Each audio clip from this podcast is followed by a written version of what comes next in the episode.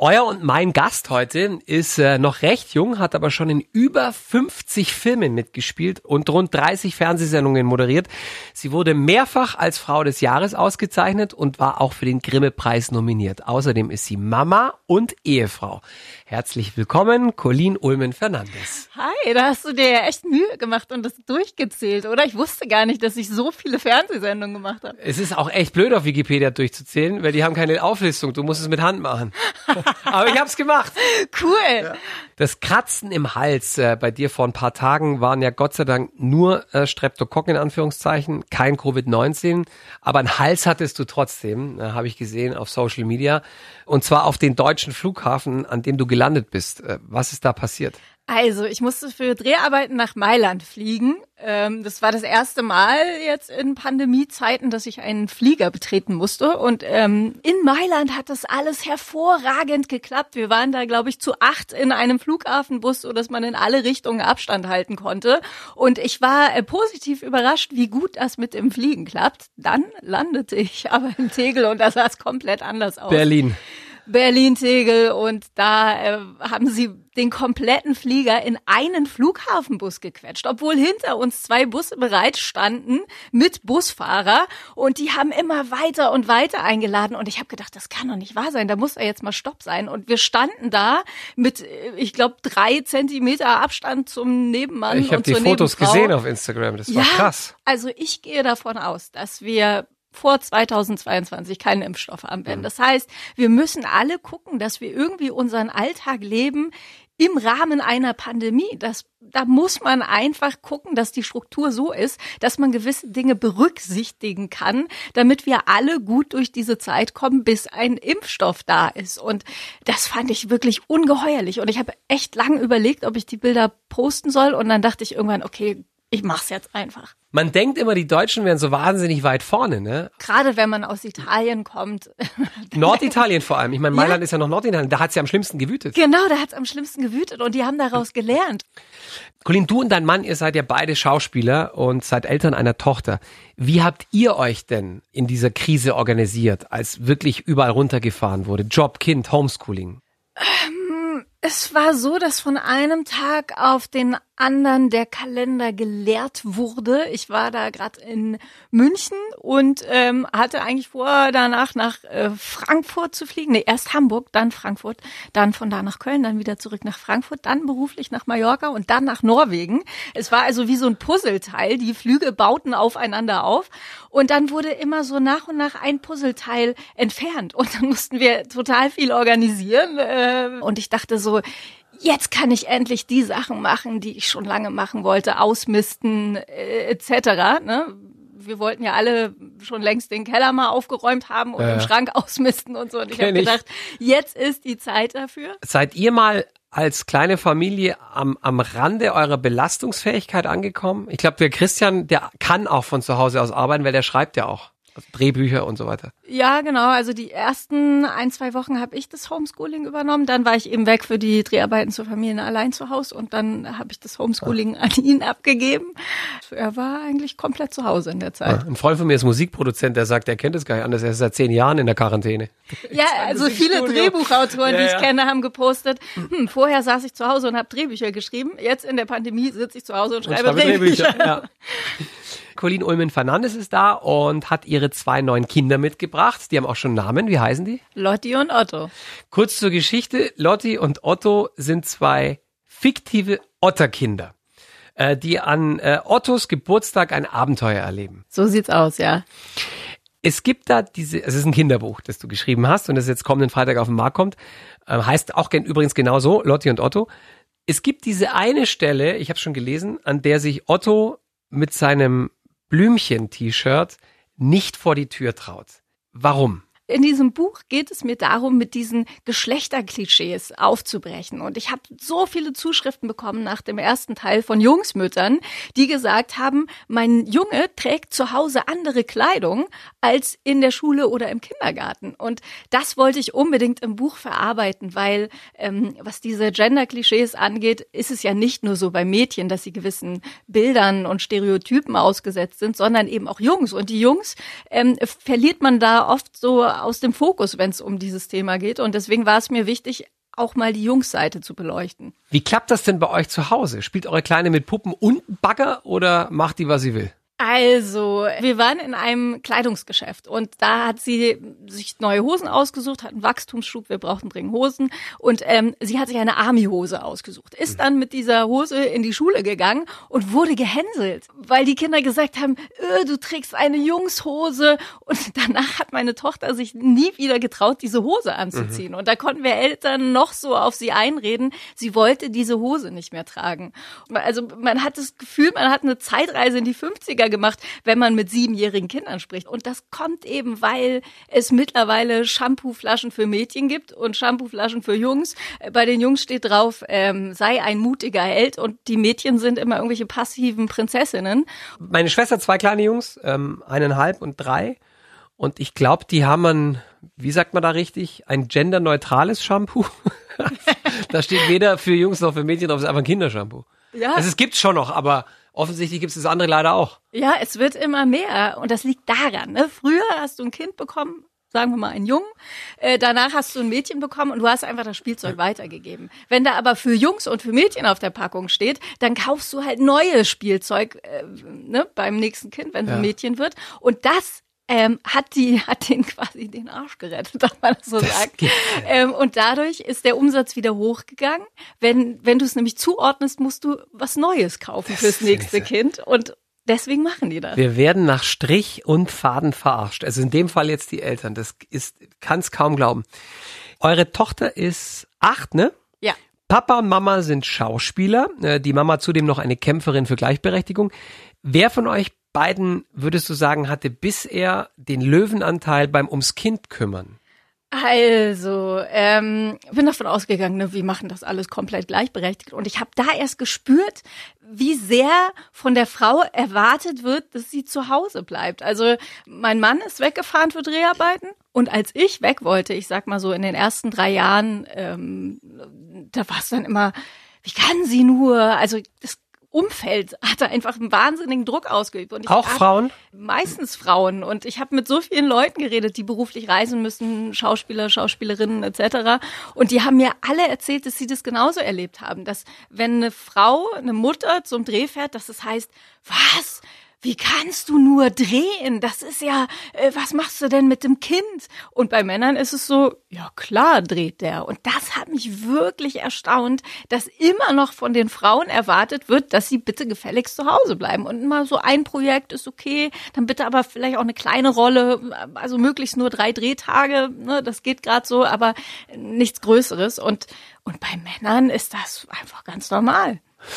Wie habt ihr euch dann am Ende organisiert? Und wie hat's der Christian mit dir verdealt? Also für mich war das ganz klar, dass auch ich arbeiten gehe und äh, dass die Kinderbetreuung nicht rein Frauensache ist. Und ähm, da habe ich ihn erzogen in die Richtung, dass ich gesagt habe, so, pass mal auf, mit mir gibt's nur Gleichberechtigung und die ist nicht verhandelbar. Und jetzt äh, ist es auch so, dass ich genau wie er ähm, auch mal zum Drehen irgendwo hinfahre und dann passt mein Mann aufs Kind mhm. auf. Ich habe gehört, der Christian rennt wegen jeder Kleinigkeit mit eurer Tochter zum Arzt. Und ihr seid Stammgäste in der Notaufnahme. Ist das ein Gerücht oder stimmt das? Du, die von Jerks ist sogar unsere Notaufnahme und wir haben überhaupt nur deshalb eine Drehgenehmigung dort bekommen, weil wir Stammkunden sind. Also kennen alle, alle im Krankenhaus kennen sie namentlich. Na, du bist aber groß geworden und oh, also so, du bekommst schon rein und und dann ist es wieder. ich weiß noch einmal, da war, was war denn da? Irgendein Feiertag und dann sagte die Frau an der Rezeption mal wieder drei betrunkene Teenager und Familie Ulmen. Für alle, die Jerks nicht kennen, das ist eine Comedy-Krankenhausserie, in der Colleen und ihr Mann Hauptrollen spielen. Und wenn ich das richtig verstanden habe, ist das ein echtes Krankenhaus, in dem ihr dreht. Das ist unser Krankenhaus. In das ihr aber auch geht, wenn ihr ein Problem habt. Ja, ja, also wir, wir kennen das, also deswegen spielen wir das wahrscheinlich auch so routiniert. Ne? Das ja. sind dann auch die Behandlungszimmer, die wir schon in echt kennen ja. und dann kommen wir da rein, natürlich mit unserem Filmkind ja. ähm, und dann ist es schon so, ja, hier gut, einmal das und das und, und wir kennen halt diese Abläufe, weil einfach mein Mann leicht hypochondrisch veranlagt ist und das verarbeiten wir auch so ein hm. bisschen in Jerks. Also Jerks auch eine Therapie die für die Familie Ulmen Fernandes. Du bist ja mit 15 von zu Hause ausgezogen. Ja. Warum damals? Also, ich komme aus dem Kreis Pinneberg. Das ist nicht ganz Hamburg. Und alle machen sich über die Pinneberger lustig ähm, in Hamburg. Ne? Wenn du ein Auto siehst mit PI-Kennzeichen, ein Pinneberger, die können nicht Auto Warum? fahren. Weil ihr dörflicher seid, oder? Ja, ich habe das schon in der Fahrschule gelernt und ich wollte einfach nach Hamburg. Aber mit Erlaubnis da von Mama und Papa. Ja, natürlich. Du darfst ja in dem Alter nur mit Erlaubnis von Mama Klar. und Papa ausgehen. Was würdest du denn machen, wenn eure Kleine in sieben, acht Jahren, sagen wir mal, ähnliche Ambitionen äußert? Komischerweise rechne ich schon damit. Wir haben neulich darüber geredet, wie lange das Kind bei uns lebt. Und dann habe ich so gerechnet, habe gesagt, ja, dann wenn sie in sieben Jahren auszieht. Und dann mein Mann so, wie in sieben Jahren? Ich so, ja, dann ist sie 15. Und er so, die zieht doch noch nicht mit 15 aus. Und fand diesen Gedanken total schockierend. Ich glaube, er würde sich wünschen, dass Ach. sie bis 30 bei uns lebt. Es lässt sich ja ahnen, dass die Glucke in der Familie Ulmen Fernandes nicht äh, die Mama, sondern eher der Papa ist. Der hängt mehr an seiner Tochter als die Mutter. Ähm, du bist ja auch die Stimme im Hörbuch Gute Nachtgeschichten für rebellische Mädchen. Oh ja, ja. Warum, Colin, braucht die Welt mehr Mädels, die mal richtig auf den Busch klopfen? Denen ist nämlich auch aufgefallen, was mir aufgefallen ist, dass die, ähm, die Geschichten sehr einseitig sind. Ne? Also gerade wenn du so Bücher für kleine Mädchen kaufen willst, dann sind es immer die passiven Prinzessinnen, die irgendwo 100 Jahre hinter einer Hecke schlafen, bis ein Prinz sie rettet und dann aus lauter Dankbarkeit ehelichen sie ihn. So Ja. und äh, die Frauen sind weniger Heldinnen als die Männer. Und die haben gesagt, so, wir erzählen jetzt mal Geschichten von Frauen, die Wissenschaftlerinnen sind. Ähm, ich habe es jetzt gerade eingelesen, also da war zum Beispiel auch eine Geschichte von einer Frau, die bei der NASA arbeitet. So, und das gibt's einfach wenig. Ne? Die äh, Jungs gehen in eine Welt voller Abenteuer und Technik und Wissenschaft und, und erleben auch, es wurde mal der Radius untersucht in einer ähm, Studie, dass Mädchen immer nur Abenteuer in der Nachbarschaft äh, erleben und, und die große, weite Welt steht nur den Jungs offen. Und die wollten das eben ändern. Und ich, ich liebe dieses Buch und ich habe mich so gefreut, als die mich gefragt haben, ob ich das Hörbuch einlesen möchte. Colin, du, dein Mann, äh, Christian, ihr hattet vor kurzem Zehnjähriges. Herzlichen Glückwunsch erstmal. Danke. Das kriegt nicht jede prominente Ehe hin. Von den nicht prominenten Ehen mal ganz abgesehen. Ja, komischerweise, man guckt auch diese Zeitschriften an und ähm, wenn man dann schaut, also dann gibt's ja Leute, die trennen sich und dann denk, äh, rechnet man und denkt, okay, sechs Jahre, gut, die haben wir schon mal überlebt. Ja. Hilft es, ähm, also dass die, deine Beziehung länger hält, wenn man sein Privatleben als öffentliche Person weitestgehend privat hält, was ihr tut? Das weiß ich nicht so äh, recht, weil ich habe da ja nicht den Vergleich. Du stehst ja bei der Comedy-Serie Jerks ähm, nicht nur mit, sondern quasi auch in Anführungszeichen unter deinem Mann vor der Kamera, weil der Christian führt da Regie. Das heißt, er, er ist euer aller Chef. Wie bossy ist er denn am Set? Ja, leider, leider, leider. Also ich, ähm, als ich die Serie zugesagt habe, da war es einfach eine Anfrage für eine Serie. Und dann irgendwann später, glaub, ich glaube ein halbes Jahr später, kam die Idee auf, ah, Christian könnte doch da Regie führen. Und ich dachte so, oh nein, bitte nicht. Und ähm, er genießt das schon sehr, sehr, mein Chef zu sein. Und es steht auch im Vertrag bei Schauspielern generell, dass man weisungsgebunden ist. Ne? Also du musst das machen, Was der Regisseur sagt. Ja. Und das ist, ähm, also ich glaube, er hätte gern, dass das, dieser weisungsgebundene Vertrag auch nach Drehschluss Ja. noch gilt. Wenn ich, wenn ich raten dürfte, würde ich sagen, das kann er vergessen. Ja, definitiv. Das wissen, glaube ich, gar nicht so viele Leute, aber du saßt mal für ein paar Monate im Rollstuhl und kein Arzt wusste warum. Ja. Was ist damals passiert? Ja, das äh, kam von jetzt auf gleich. Ähm, ich war einkaufen. Es war auch nicht so, dass ich vorher irgendwie ein Ziepen im Bein hatte oder irgendwas. War alles gut. Und ich wollte danach mit meinen Einkäufen aus dem Auto steigen und es ging nicht. Ich konnte, meine Beine trugen mich einfach nicht mehr. Da lag Schnee. Ich bin also durch den Schnee äh, in das Haus gekrabbelt, in dem ich lebte und rief ähm, den Notarzt. Es kam dann eine Notärztin und die sagte, ja, keine Ahnung, aber ich lasse ihn jetzt erstmal krücken hier. Dann bin ich von Arzt zu Arzt und habe in viele ratlose Gesichter geblickt und die haben mich alle angeguckt. Ja, das können wir jetzt auch nicht. Also keine Ahnung, was da los ist. Also wir reden hier nicht davon, dass du gehumpelt bist. Nein, du ich konntest dich nichts auf eigenen Beinen halten. Ja, genau. Und dann ähm, wurde ich operiert und durfte dann erstmal nicht mehr laufen. Und dann war irgendwann alles weg. So, also dann. Aber wo haben die dich operiert, wenn die nicht wussten, was das Problem ist? Also die haben gesehen, dass da am Knorpel was nicht stimmt und ich hatte so einen Mini-Riss im Knochen. Es hieß ja, wir glätten jetzt mal den Knorpel und dann gucken wir mal. Das klingt wie, wir glätten ihnen jetzt mal die Haare beim Friseur. So. Und dann war es besser irgendwie danach. Ich kenne niemanden, dem sowas jemals passiert ist. Vor allem, da hat man doch Panik. Ich mein, Du kommst vom Einkaufen und kannst plötzlich nicht mehr gehen. Ja, also es ist ja so absurd, ne, weil man sich zum Geburtstag immer Gesundheit wünscht und man denkt immer, man nimmt es für selbstverständlich die Gesundheit. Und wenn sie dann aber auf einmal nicht mehr da ist, dann merkt man erst, was das eigentlich bedeutet, Gesundheit. Colin, du bist eine Waage. Geboren Ende September 81. Lass uns Horoskope-Bingo spielen. Ich sag dir, was in einem Oh. Horoskop steht und du kommentierst es oder auch nicht. Oh je. Die Waagefrau ist so eitel wie kaum ein anderes Sternzeichen. Nein, wirklich. Ich bin überhaupt nicht eitel. Also äh, so das Gegenteil davon. Äh, Ähm, also ich äh, nur ganz, kurze Anekdote. Ähm, ich habe einen Krimi gedreht und ich war mordverdächtig und ähm, die Kommissare klingeln bei mir und und und wecken mich quasi. Und dann haben die Produzenten gesagt, ja, dann stehst du da halt mit Wimperntusche und ich so, warte mal, aber die die wecken mich doch. Ich kann doch da nicht mit Wimperntusche stehen. Ich würde es gern ungeschminkt spielen. Und die so Fassungslos, äh, muss Stille am Set. sein? Und ich so, ja, ich finde alles andere unrealistisch. Und ich musste so dafür kämpfen, dass ich diese Szene ungeschminkt spielen durfte. Und ich habe mich dann durchgesetzt. Wenn ihr Traummann beim ersten Date in Schlabberjeans kommt, hat er schon verloren. Ich finde es gut. Ich habe mich selber auch überhaupt nicht aufgestylt für meinen ähm, Jetzigen Mann. Für meinen jetzigen Mann. Also ich ähm, bin da auch in Jeans und Shirt und Chucks hingegangen und ich ich mag das überhaupt nicht, wenn Männer aufgestylt sind. Ich habe heute ein Hemd an, wie peinlich. Aber eine Aber es verrissene steht Jeans. dir. Danke. Die Waagefrau trifft nur sehr ungern Entscheidungen. Das geht schon ähm, auf, bei der Restaurant-Essenskarte los. Ich brauche länger für Entscheidungen, da macht mein Mann sich auch immer drüber lustig, ähm, weil ich immer alles abwäge, ne? die Waage Ja. halt und dann immer ganz lang überlege und Pro- und Kontralisten mache, bis ich eine Entscheidung treffe. Und das ist manchmal auch so, wenn man irgendwelche Angebote bekommt für einen Film, dann ist es immer erstmal, ja, ich mach den, nein, ich mach den nicht oder, oder doch. Ich will mit dir nicht zum. Shoppen gehen, wenn ich ganz ehrlich bin. Ja, Ich gehe auch nicht gerne shoppen. Okay, weil es eine Woche dauert, bis du dich für die Jeans entschieden Nee, da hast. ist mir einfach zu viel Auswahl. Ich krieg die Krise, wenn ich in so ein Kleidungsgeschäft gehe. Da ist zu viel Zeug, da, da, da drehe ich durch. Ich mag das gar nicht. Gab es in deiner Karriere, und du hast ja wirklich schon viel gemacht, ja, gab es in deiner Karriere irgendwas, was du gerne verstecken würdest, ungeschehen machen würdest? Also, ich habe gelernt, ähm, dass äh, TV-Produzenten oft lügen.